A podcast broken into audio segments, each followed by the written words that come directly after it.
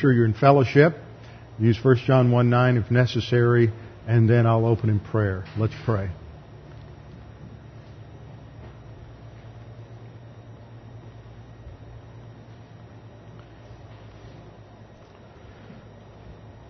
Father, we do thank you that we have the freedom in this country still to gather together to worship you, to teach your word without fear of government interference or reprisal. Father, we pray that you would continue to provide these freedoms for us. We pray for a president. We pray for his advisors. We pray that, that they would have wisdom and that you would put in his path those who understand uh, reality, history as it is in terms of your plan and not as so many people wish it were. Father, we pray for this church, for their search for a pastor. We pray that you would give them patience, perseverance, and uh, unwavering devotion to your word in the process. Father, now as we study your word, we pray that you'd challenge us with the things we learned this evening. We pray this in Christ's name. Amen. Okay, we're going to the Old Testament tonight, so turn in your Bibles to 1 Kings. Turn your Bibles to 1 Kings chapter 17, and we're going to spend some time the next couple of nights on Elijah. Elijah. Now, we'll really start in the New Testament, but you don't need to turn there. James 5 talks about Elijah. Elijah was one of the most significant prophets in the Old Testament. Now, when most of us think of prophets in the Old Testament, what we think about are the main prophets, the main writing prophets, Isaiah, Jeremiah, Ezekiel, Daniel, people like that. But the Old Testament also teaches us that there were non-writing prophets, like Abraham, who was called a prophet, and uh, Nathan, uh, Gad, uh, Enoch, Noah were non-writing prophets. But then we have prophets like Elijah. And of all the prophets in the Old Testament, Elijah has more said about him and his life than, than everyone else other than Moses. Moses, of course, is the greatest prophet in the Old Testament. Elijah's career is described in 1 Kings chapter 17 through 2 Kings chapter 2. Now, he is one of the most significant prophets in the Old Testament.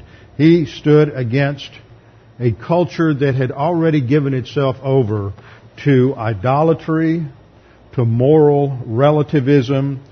They worshipped at the altar of the Baals and the Ashtaroth. This was uh, sexual uh, licentiousness. It was temple and ritual prostitution.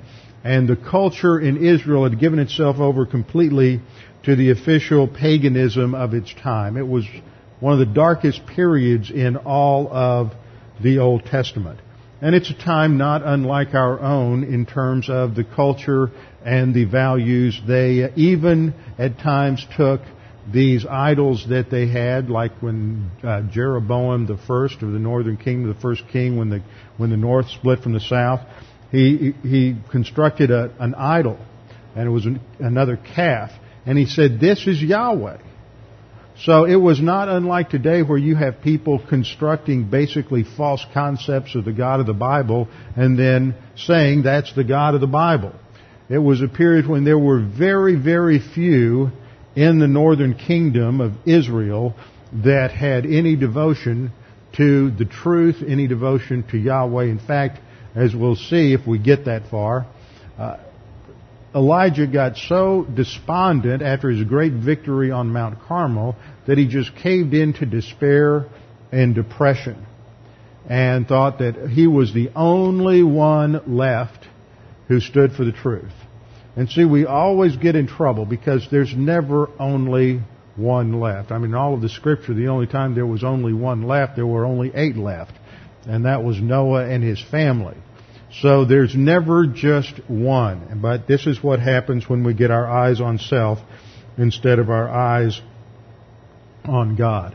Now about 30 years ago now, I was, uh, made my first little trip, first of thousands of little trips into a Christian bookstore. And I was still in college. I was finishing up my junior year looking for just some information. I knew I didn't know much about the Old Testament, like most Christians, and I ran across a book called Elijah, a Man of Like Nature, written by a guy named Theodore Epp. And those of you who may have listened to Christian radio, I know there's very little around here, but there's been a, a uh, Bible broadcast, Bible teaching broadcast for decades that Theodore Epp began back in the 30s, I believe, called Back to the Bible. And he wrote a number of little books on biographies of Old Testament figures. And I read that book and it was just tremendous because the one thing we learn about Elijah, in spite of all these great things that he does, I mean, here he gets out on Mount Carmel and he challenges all the prophets of Baal and he is such a public figure and he is he is called upon to have such a public role in the, history of Israel and the miracles that are performed, we think this guy is just, oh, I could never be anything like him. I don't care what the Bible says, that, that the greatest Old Testament prophet is not as great as the least of the church age believers. We just don't think we could ever be called upon to have an impact like Elijah had. And then you run across James 5:17. And James 5:17 says Elijah was a man with a nature like ours. And he prayed earnestly that it would not rain, and it did not rain on the land for three years and six months. One thing we want to focus on here is he's a, he's just a human being like the rest of us. The only thing that made a difference between Elijah and us is the specific role that God had for him, and that he had all the capacity to trust God that you and I have. And it's not our power, it's God's power. It's never our solution, never the human solution. It's always God's solution. And at times we are tempted to despair. We're tempted to become despondent. We're tempted to think it's all, uh, it's just us fighting the world. especially when you're a congregation and you're looking for a pastor because we live in an era today that's, that's not as bad as it was in the northern kingdom in the 9th century BC, but it's almost as bad. And we live in an era when it's very difficult to find men who stand for the truth, and we need to be very thankful that we live in an age when there are the, all the wonderful things that we have, like uh, airplanes, so uh, pastors like Dan and Charlie can fly up here. We've got DVDs and LCD projectors and all these great things so that uh, you have the Word of God. God has not left anyone here wanting or lacking for solid spiritual food. And He always provides, and it's always in His timing. So there has to be that perseverance, and that's what James 5 is all about. Those of you who were here seven years ago when I first came, remember that we went through James. And it concludes in James 5 with this illustration from Elijah, who illustrates the main principle in the whole book of James, which is the importance of perseverance in the midst of testing. And looking for a pastor is just another test. Somebody recently sent me some bumper stickers. I should have brought some with me.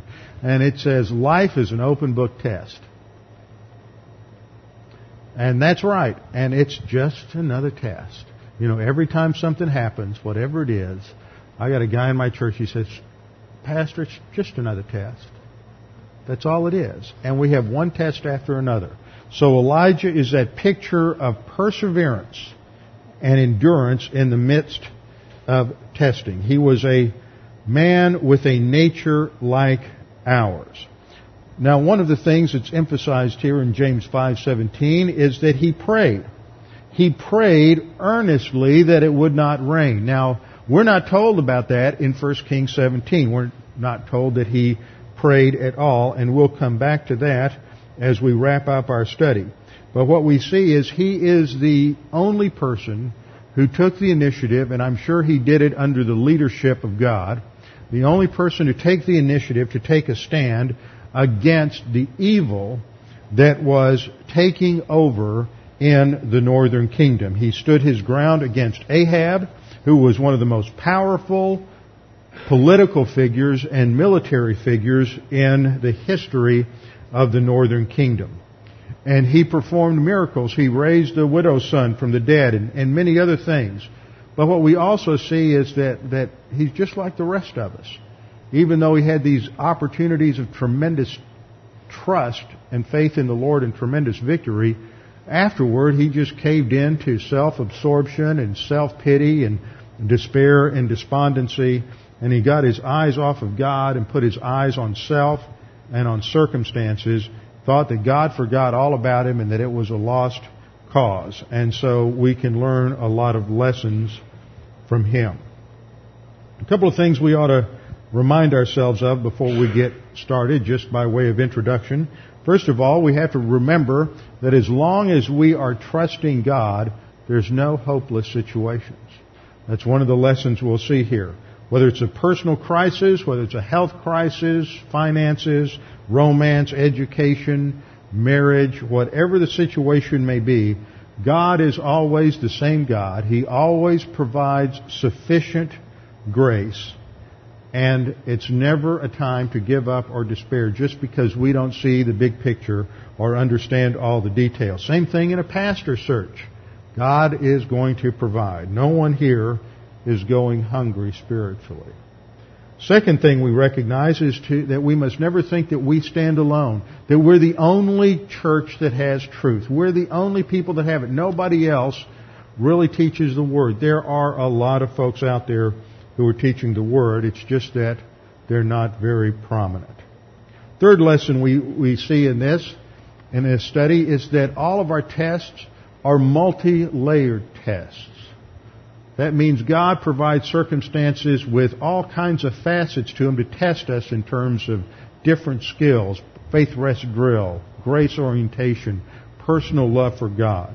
And He always designs those tests just with us in mind. A fourth thing we need to recognize is that when we do the right thing the right way, the consequences may not be what we originally intended. Now that's an important thing to understand. When you do the right thing the right way, the consequences may not be what you intended. I am sure that when Elijah did the right thing and confronted Ahab, and he did it the right way on the basis of the Word of God, that he had no idea that he was going to spend the next couple of years eating food out of a raven's mouth and that he was probably going to get just enough food to keep him alive, but he wasn't going to be putting any extra weight on his bones. He did the right thing, but he had to go through the same three and a half years of famine that everybody else in the northern kingdom had to go through. He did the right thing the right way, but that doesn't mean that he had a special level of prosperity or blessing in that sense like we so often think today. People just want to think of blessing in, in, this culture in terms of what you have, in terms of finances, in terms of money, in terms of physical, material possessions.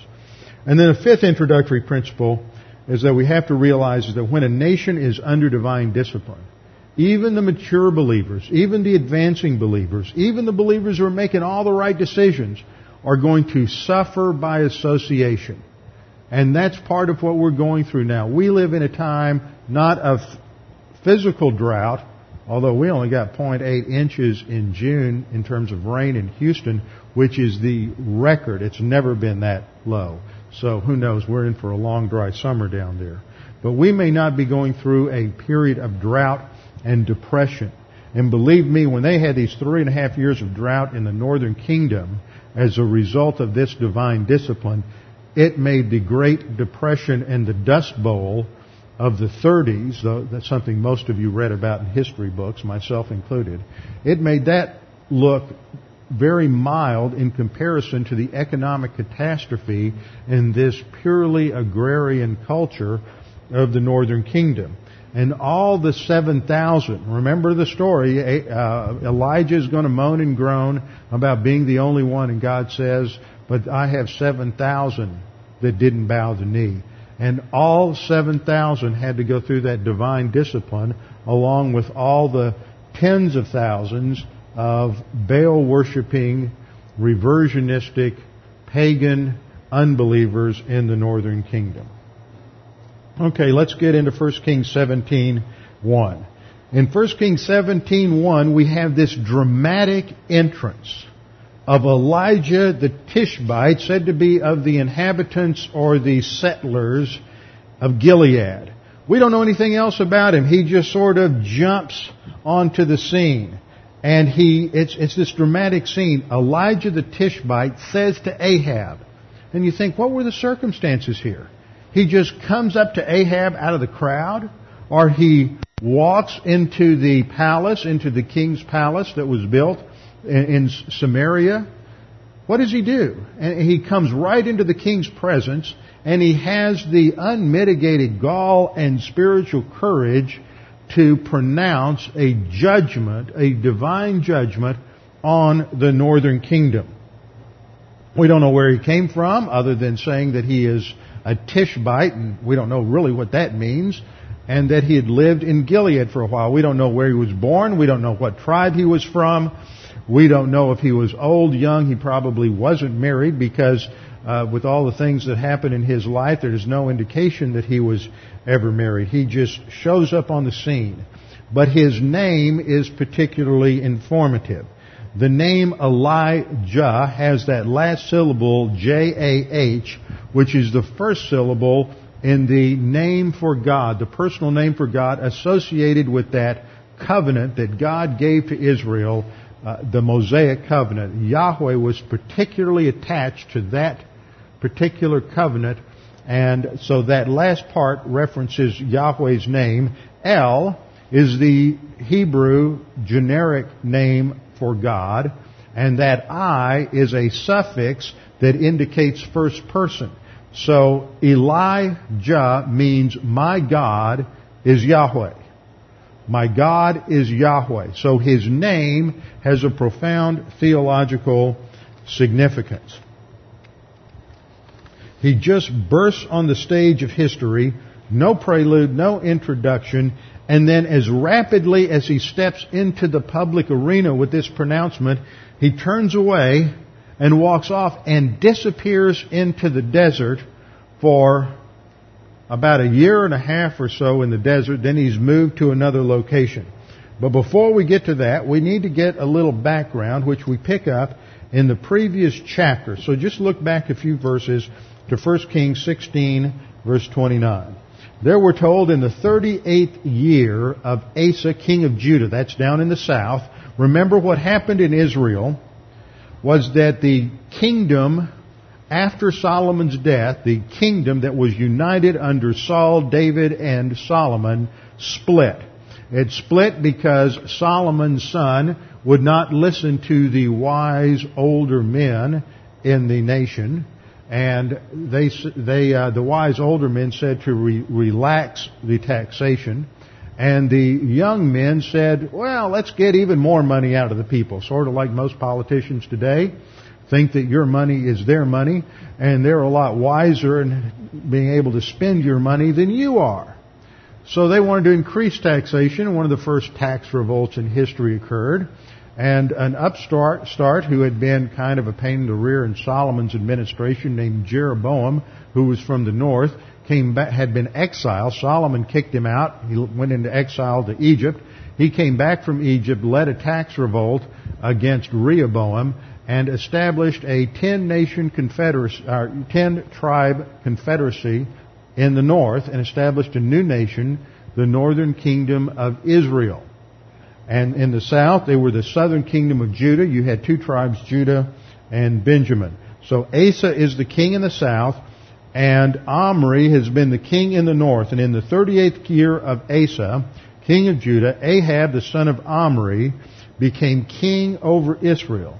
And Ahab, the son of Omri, reigned over Israel in Samaria for 22 years. And now we get the divine commentary right up front on Ahab's reign. Now, Ahab, the son of Omri, did evil in the sight of the Lord more than all who were before him. Now, if you haven't studied what they did before him, that may not mean as much to you. But it's a tremendous statement. He was the worst king, and all the kings in the north were bad. Not one of them was good. Verse 31. And it came to pass as though it had been a trivial thing for him to walk in the sins of Jeroboam the son of Nebat. Now what does that mean?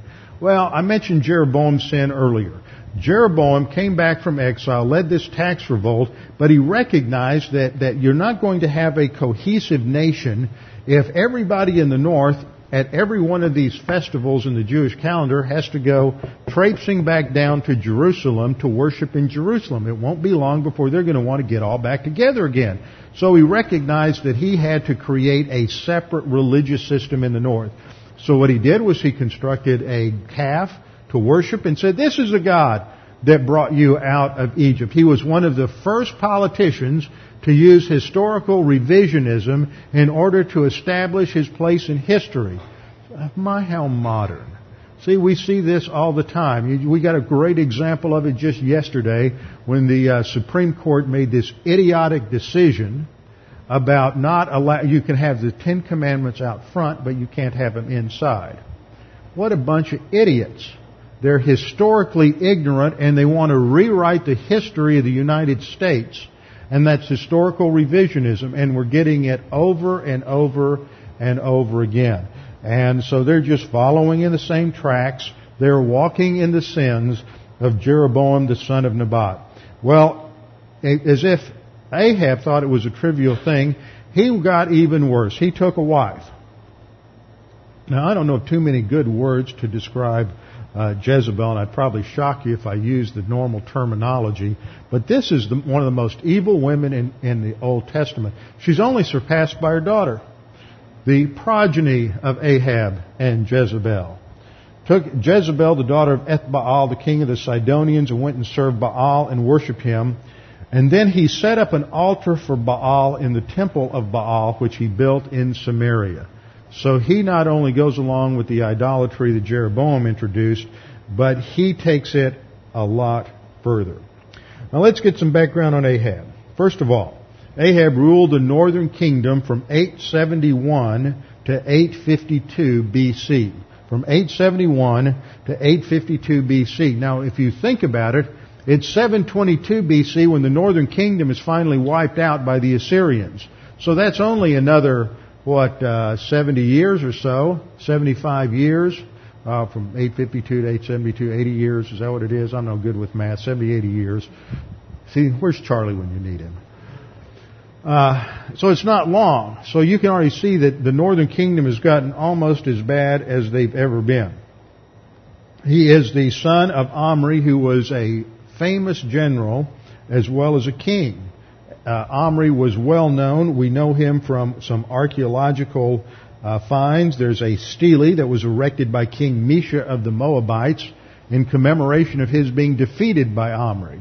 There's also some various uh, tablets uh, among the Assyrian uh, tablets that mention Omri. So we know that he was a historical figure and he was well known by his enemies.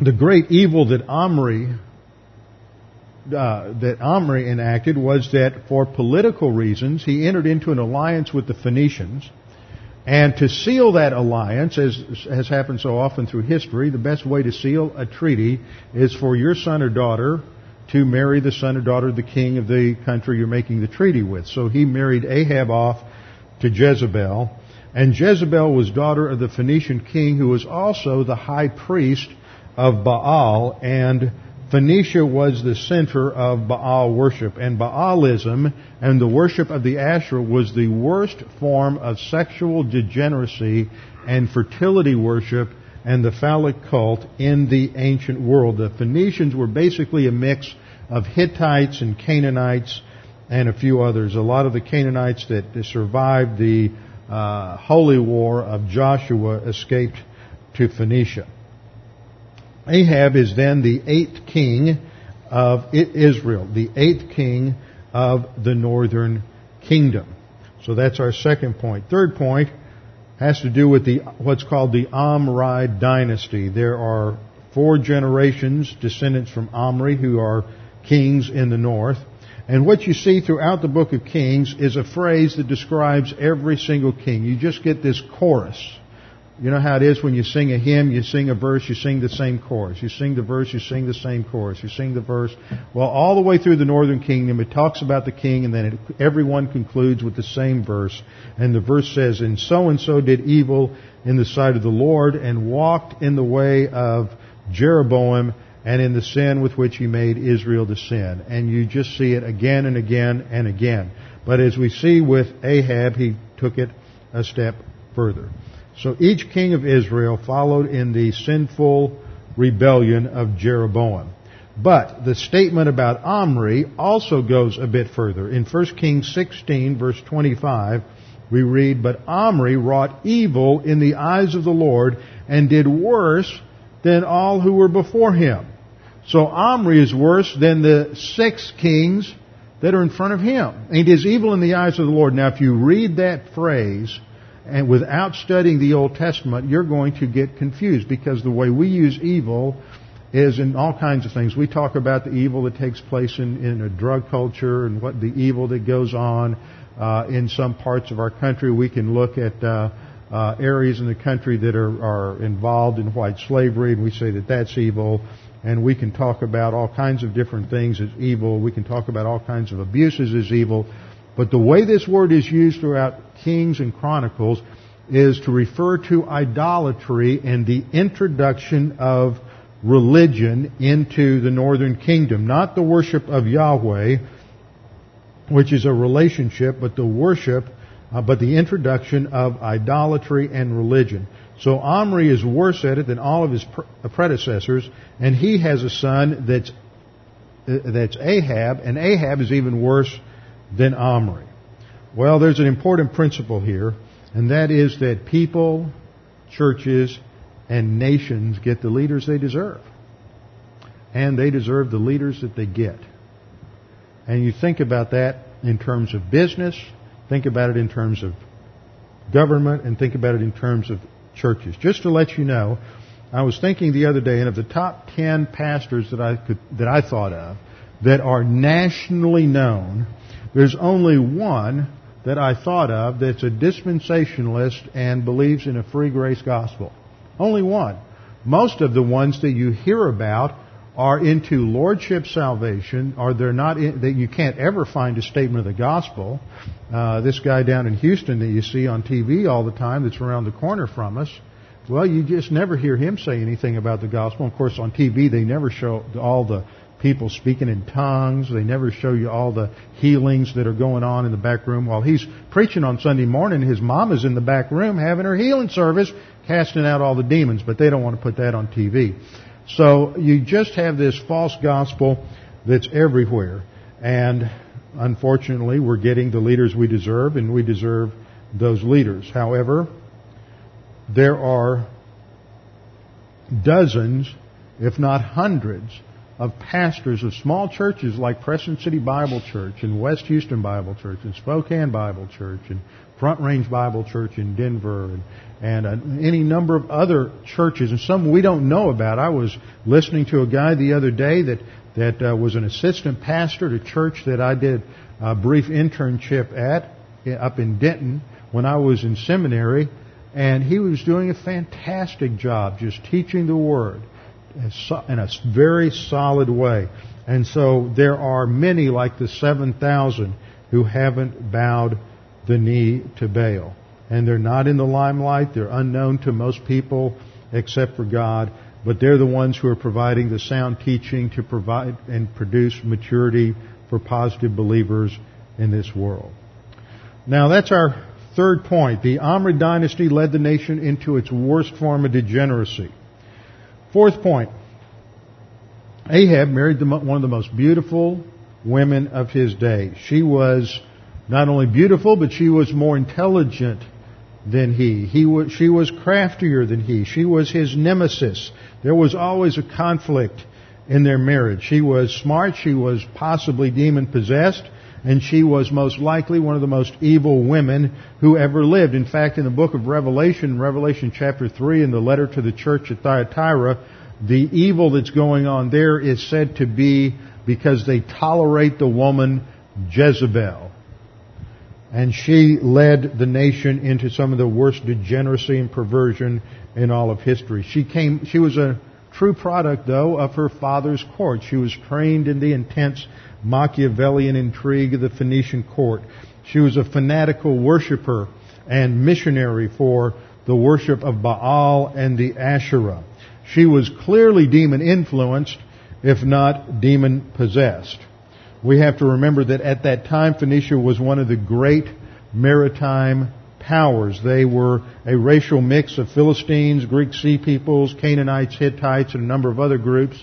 And they mastered the sea and they sent their ships to to what to Tarshish, which is modern Spain, and there's evidence that they went to Britain and they sailed all the way around uh, Africa, around the Cape, and up into the Indian Ocean. They went as far as India. There's even evidence that Phoenician traders made it as far as the Western Hemisphere and North America. So they were a strong merchant power.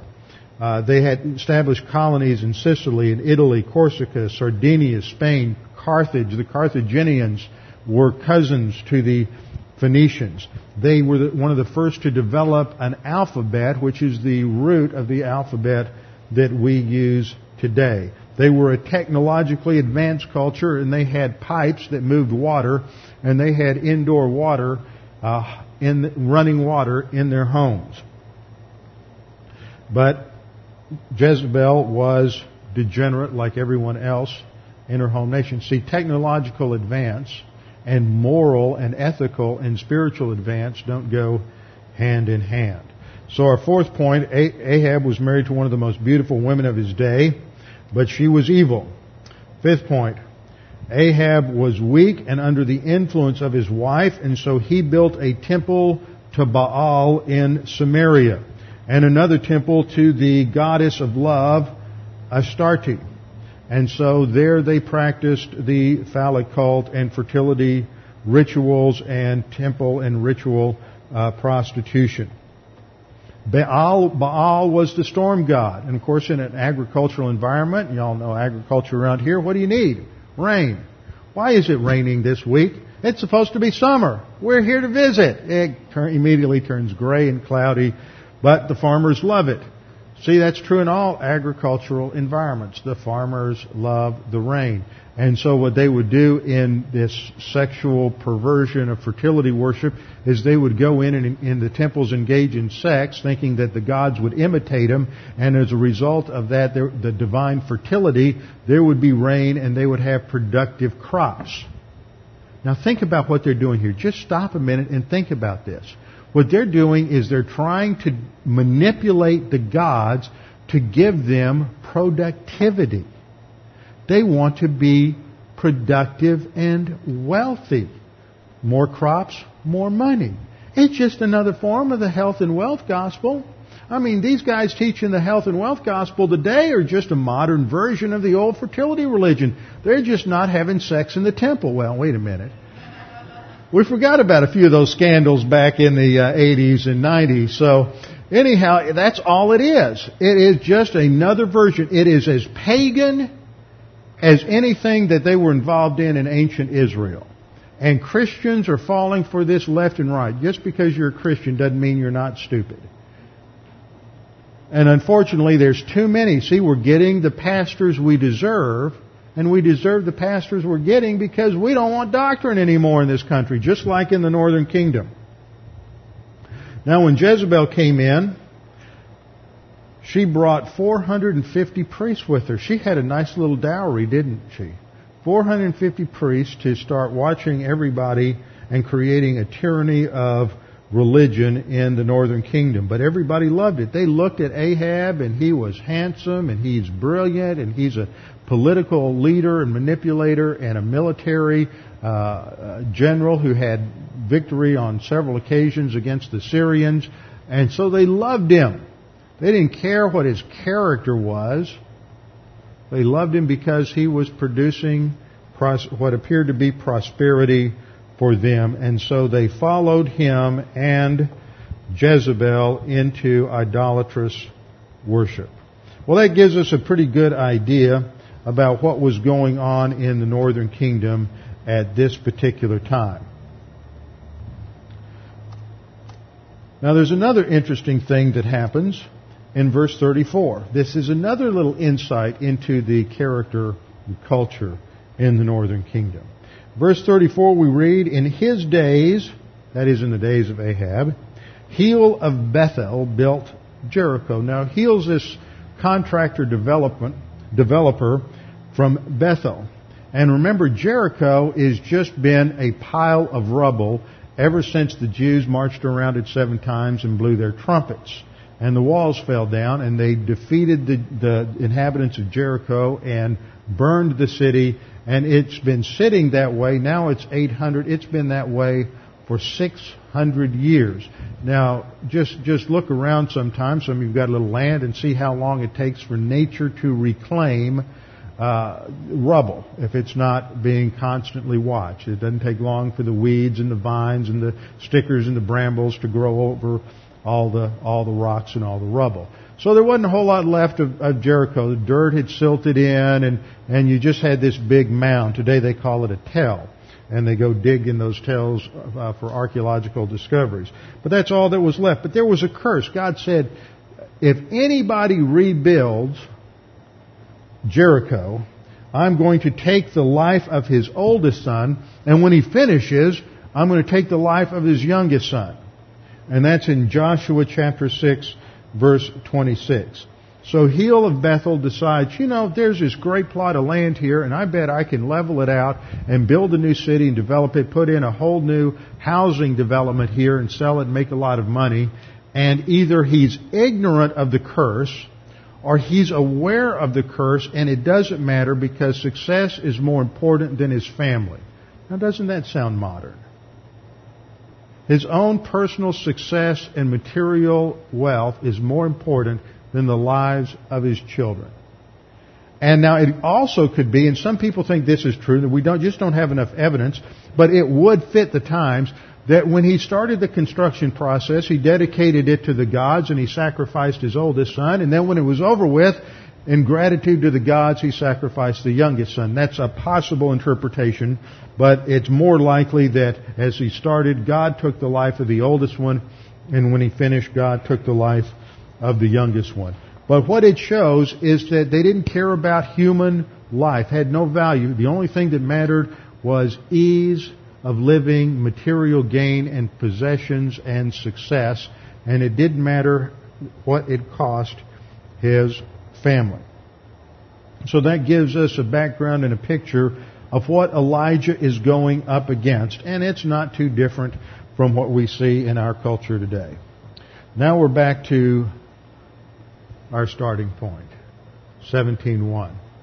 Elijah the Tishbite of the inhabitants of Gilead. Now, we don't really know where Elijah was originally from. He's called a Tishbite, and there's a guess that Tishbe was over on the, what's called the Transjordan, on the uh, eastern side of the Jordan, over in the area now that would be port, part of Jordan.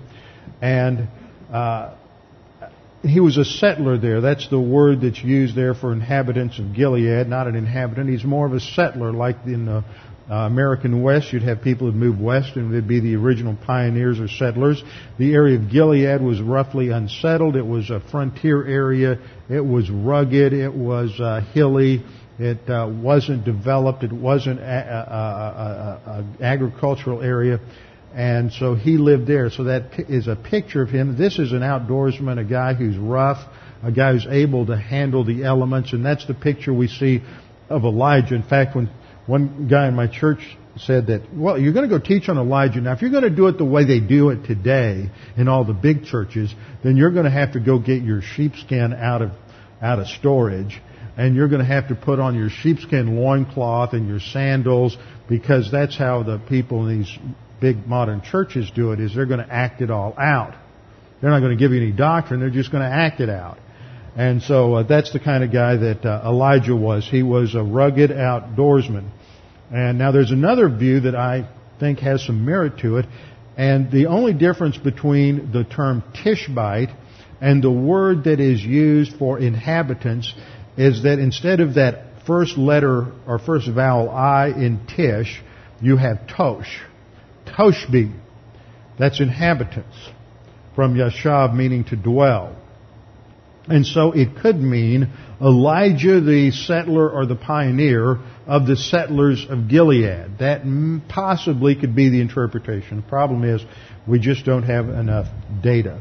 But we do know that he lived on the west side of the Jordan in Gilead and he came out of nowhere. This isn't somebody who is part of the uh, royal family like Isaiah was later on.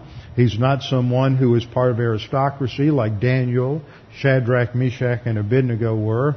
This is someone who is probably uh, more of the blue collar class out working uh, as an agricultural laborer or a farmer, and he has given the gift of prophecy and is called by God to perform this particular uh, ministry. So he comes to Ahab and he starts off and he says, as the Lord God of Israel lives. Now this is an important phrase to pay attention to because he's drawing a contrast. As the Lord, as Yahweh, God of Israel lives, and the implication is Baal doesn't. He's just an idol of metal, stone, or wood. But the Lord God of Israel lives. For Elijah, Yahweh was a personal reality. In contrast to these dead idols of wood, metal, and stone, you can have a personal relationship with Yahweh, the God of Israel. That's the distinction in the scripture is that the God of the Bible is a personal and infinite God. He's not the infinite God, the transcendent God of deism that just sort of winds everything up and leaves. He is a God who's capable of personal relationship and wants to have a personal relationship with His creatures. So He is both infinite and personal. And this is the challenge of the scriptures for believers of both Old and New Testament is that we know God, that we grow in our understanding of Him, that we learn who He is and develop a relationship with Him. Now that's really hard to do today and we have people doing all kinds of phony things in churches to create these relationships because we live in a culture today when most people don't know how to have a relationship. They can't have a relationship with their spouse or with their kids because they're working 14 hours a day and they leave at 5.30 in the morning and they get home at 8 o'clock at night. They never do anything with their family because they're always busy. The husband's working, the wife's working, the kids are in school all day. They got them in soccer and ballet and piano lessons and drama lessons and nobody ever sees anybody and visits with anybody and talks to anybody. Nobody knows how to have a relationship. So we're going to have a relationship by God and we're going to stand around sing a bunch of hymns and, or excuse, not him, excuse me. We're going to sing a bunch of choruses that just focus on me, me, me, and I, I, I, and we're going to all feel good about God and go home and say, well, now we're developing a relationship with God. And see, we don't know the first thing about Him because we can't study the Word. So we can know about God. And this is what Paul says in Philippians 3:10, that I may know Him and the power of His resurrection and he's not talking about miracles there. He's understanding the dynamic omnipotence of God and seeing that in the reality of his own spiritual life.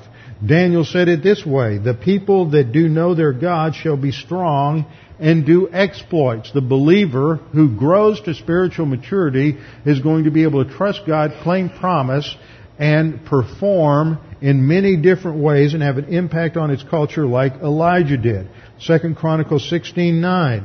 For the eyes of the Lord run to and fro throughout the whole earth to show himself strong in the behalf of them whose heart is perfect toward him. So he understands who God is. This is the God before whom I stand. This is the role of the Old Testament prophet.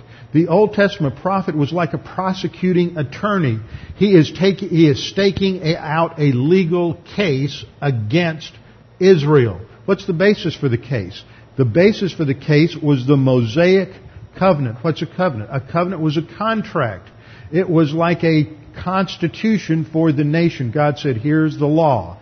This is your Constitution. There's a preamble to the Constitution, just as we have. Their preamble was the Ten Commandments. It summarized the whole framework for legislation within the law. And that's the law that came over into Western culture as a result of Christianity and impacted and changed all the legal structures in Western Europe. And what made Western Europe what it is today is the Judeo-Christian concept of law and the rule of law that didn't come out of Western European paganism, but it came out of Exodus. And when you take it out and you say it's not okay to have it in the courtroom, we got to put it out on the front yard. Next year it's going to be out on the curb. Next year it's going to be across the street. And what you're doing is you're saying that ultimate authority doesn't derive from God. Ultimate authority derives from what goes on in this courtroom, divorced from God, and the courts become the tyranny that destroy the freedom in a nation. And that's exactly the situation we find ourselves in. You go to one of two extremes when you get away from the absolutes of Scripture. The first extreme is anarchy, and this is what we studied in Judges. Remember that two-year study in Judges. Everyone did, there was, what, is, what was the key verse? There's no God in Israel. Everyone did what was right in their own eyes. And when you take God out of the picture, everybody's going to do what's right in their eyes. So you become a king, and you become a king, and you become a king, and you become a king, and everybody thinks they're a little God, and you just have anarchy. Well, in that situation, everything's just going to fall apart. So what has to happen? Some strong-armed individual is going to come in, and he's going to enforce his will on everybody, and you go to the other extreme, and you've got tyranny. And you're always going to have some government that's going to tyrannically impose itself on the people and destroy freedom. And so they had the Mosaic Law, and as part of the Mosaic Law, there were promises that God made that if you obey the law, I will bless you and I will do this, this, this, and this for you. If you disobey the law, then I am going to punish you, and there were five different stages or cycles of judgment or discipline that were outlined in Leviticus chapter 26. We'll go over it in a minute. Related to what God would do if they were disobedient.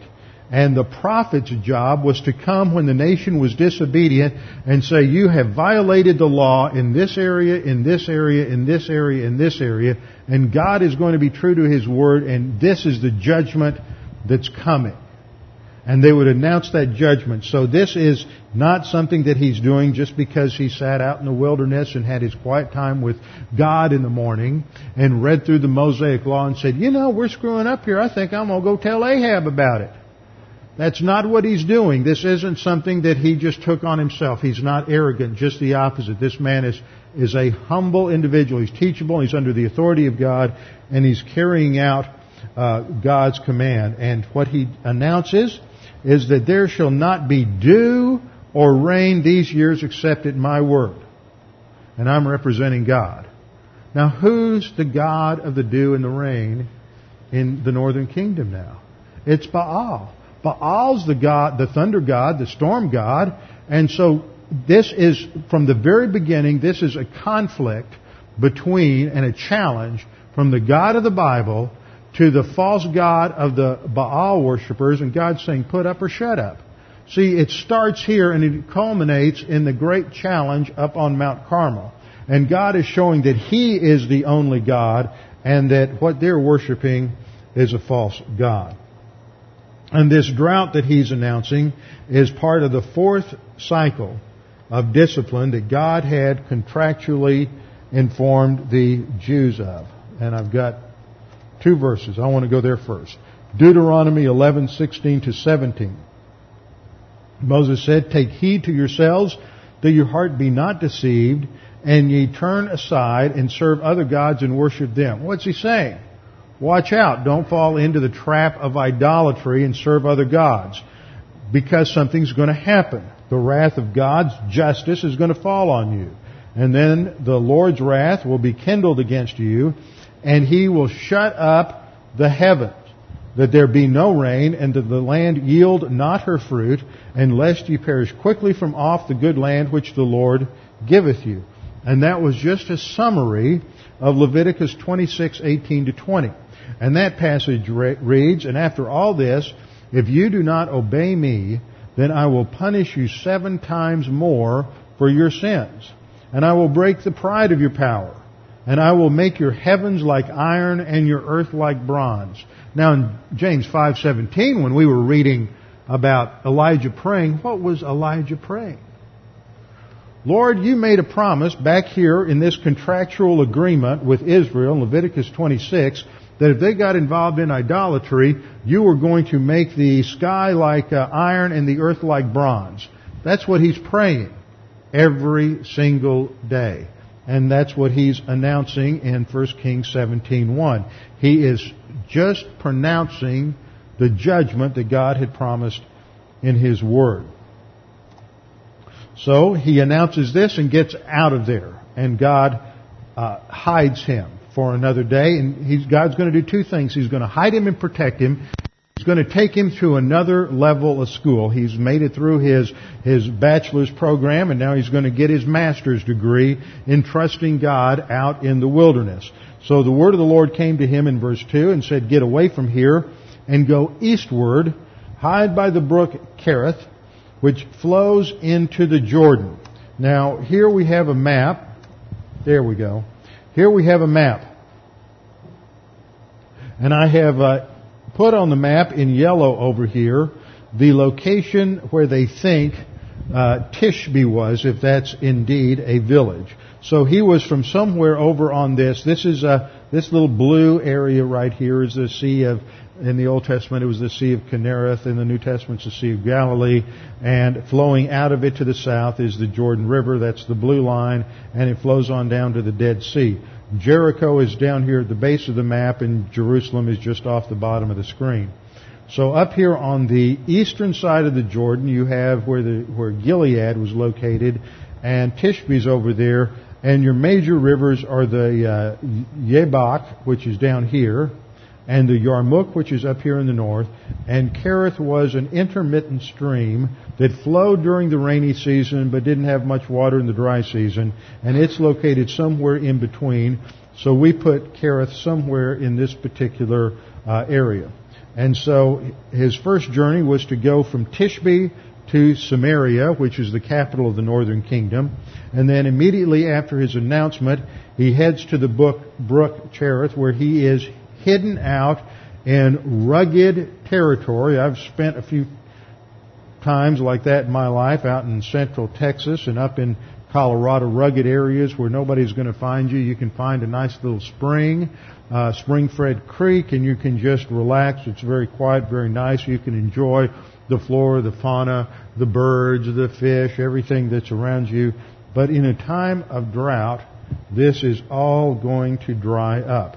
And as, uh, as the drought increased, the more and more birds would come to this spring-fed creek.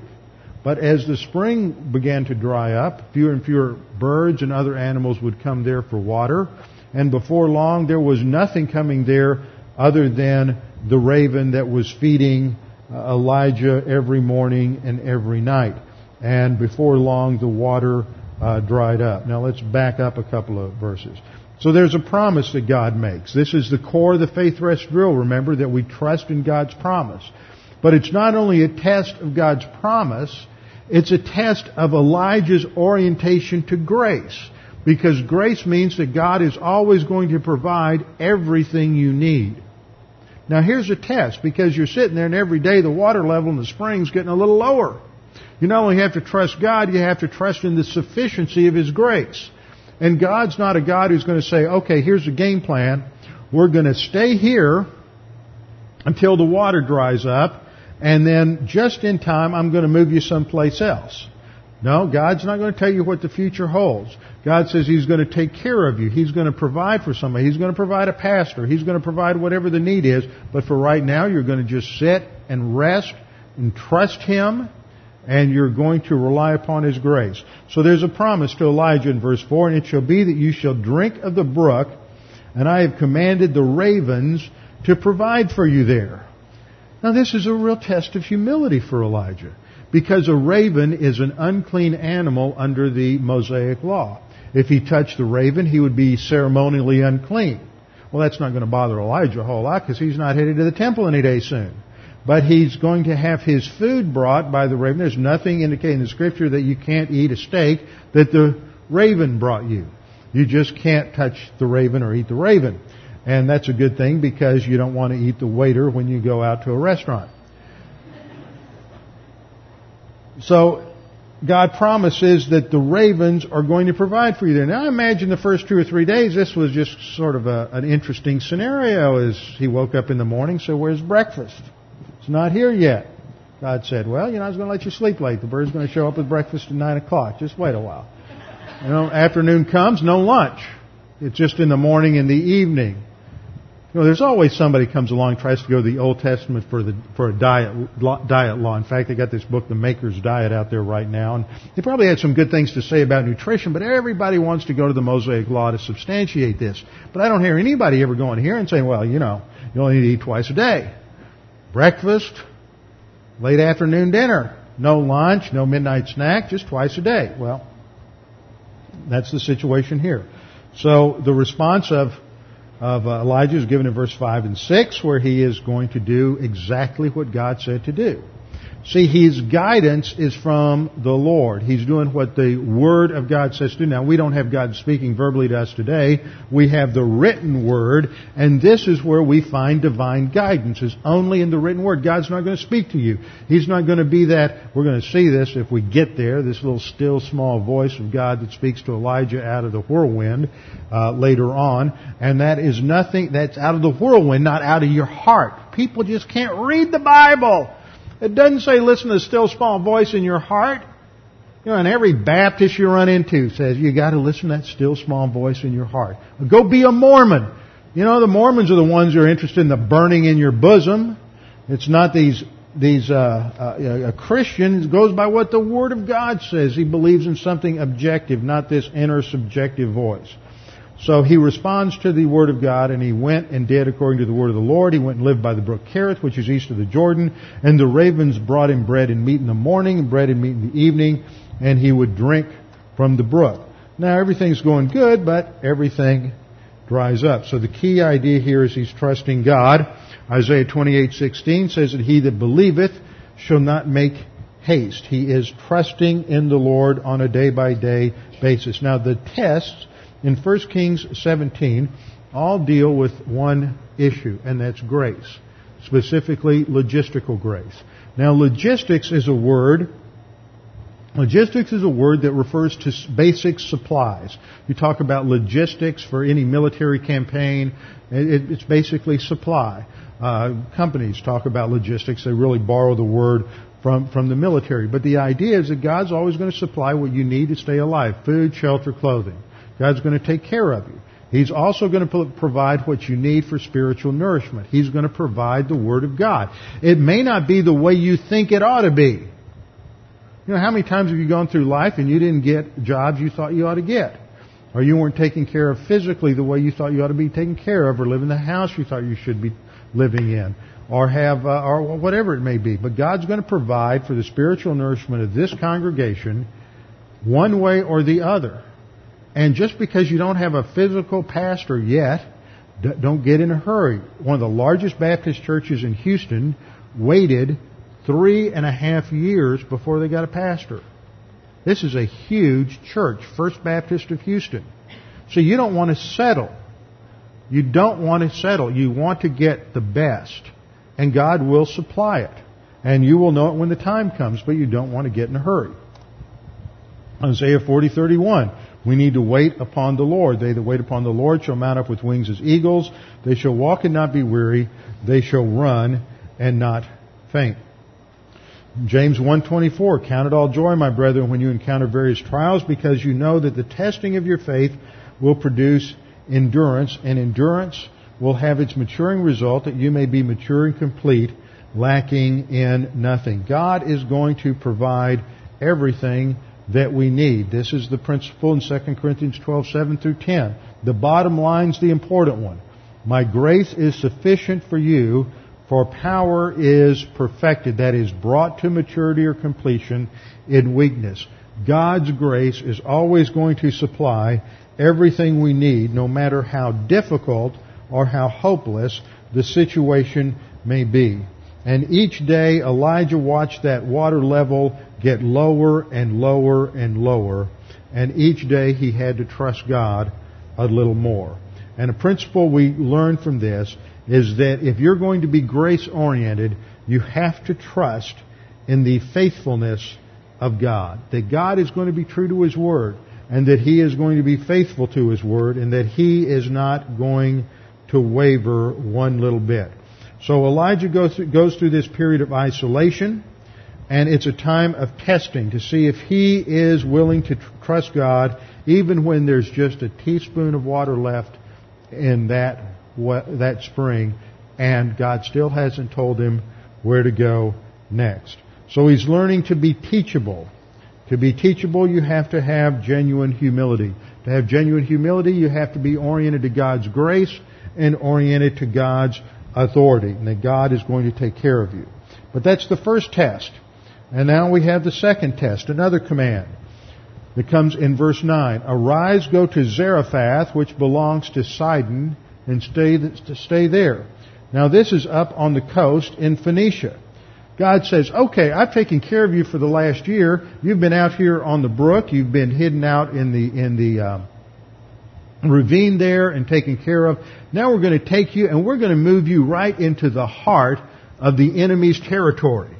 Remember, this is where Jezebel's from. Daddy runs this territory. Everybody's looking for him. The most wanted man in all of this part of the world was Elijah. Everybody's out looking for him. They got the armies looking for him. Everybody's got a posse out looking for him. They want. He, he's the number one public enemy right now. And so God says, okay, now we're really going to test you. We're going to move you from this place out in the boonies to right in the heart of the enemy's territory, and we're going to take care of you. Not only that, but I'm going to have you taken care of by a widow. We're not talking about somebody who's got a lot of money here, folks. We're going to talk, have you taken care of by a widow, not just any widow. This is a Gentile widow in enemy territory. So this is just another opportunity to trust the Lord. So there's a promise. 9b, I've commanded a widow there to provide for you. So the lessons applied. He responds. He trusts God. He listens and does what the Word of God says to do. Now I'm not going to go through every detail in the story. It's familiar to many of you. But he goes to Zarephath, and when he came to the gate of the city, there's a widow there gathering sticks. She's just picking up a few little sticks, making a little fire, and she's going to cook some bread at home and die. You know, she's not too positive. This woman didn't didn't listen to any of the uh, modern preachers today or teaching you how to uh, have a positive outlook on life and how to uh, uh handle everything always be optimistic. Uh, she is uh, pessimistic. And so he shows up, and there's this widow gathering sticks. He calls her and says, "Give me a little water in your jar that I can drink." And as she was going to get it, he called her and said, "Please bring me a piece of bread in your hand." Now, there's something positive about this woman. She may not have much, but she's got some level of grace orientation because she's willing to share what's almost gone with Elijah. But she's not real happy about it either. She said, as the Lord your God lives, notice, not the Lord my God, but the Lord your God. So this isn't even a believer. As the Lord your God lives, I have no bread and only a handful of flour in the bowl and a little oil in the jar and behold, I'm gathering a few sticks that I may go in and prepare for me and my son that we may eat it and die. Real optimistic. So he says, don't fear. Go and do as you have said, but make me a little bread cake from it first and bring it out to me. And afterward, you may make one for yourself and for your son. She's thinking there's not going to be any afterward. After I use that little half a cup of flour and a couple of teaspoons of water, that's all it's, it's, there's going to be. So she went in, made the bread, and then he promises her that the bowl of flour shall not be exhausted, nor shall the jar of oil be empty until the day that the Lord sends rain on the face of the earth. God's going to be the God who supplies. So once again, he's got a logistical grace test to trust God day by day. He doesn't give us more. This reminds me of the Jews when they're out in the wilderness. They got a, they were to take enough manna every morning just for that day. God's not going to take care of you tomorrow today. He's going to take care of you today, and your needs for today are going to be taken care of. And so He's provided for, and this is covered in uh, 1 Kings uh, 17, 13 through 16. The bowl of joy, uh, the, the bowl of flour is not exhausted, neither is the jar of oil empty, according to the word of the Lord which He spoke through Elijah. So once again, God always supplies. But in the midst of this, there's going to be a test. And it's a significant test, uh, more so for the widow because her only son is going to die. Less so for Elijah, but I'm sure since he lived there with them that he uh, came to know this uh, young man, and and so there was something going on there, and he the young man becomes sick and dies. And so she, of course, you get this undertone of blaming Elijah for everything. And she says, what do I have to do with you, O man of God? See, if you hadn't come here, you wouldn't die. You have come to bring my iniquity to remembrance and to put my son to death. And so she blames Elijah for her son dying. And then look at his response in verse 19. And he said to her, Give me your son. So he took him out of her arms, carried him to the upper room where he was staying, laid him on his own bed.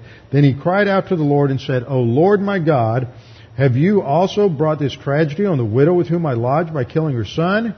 And then in verse 21 he prays that for, to the Lord to revive this child, to resuscitate the child, and the Lord hears his prayer and responds, and the child comes back to life.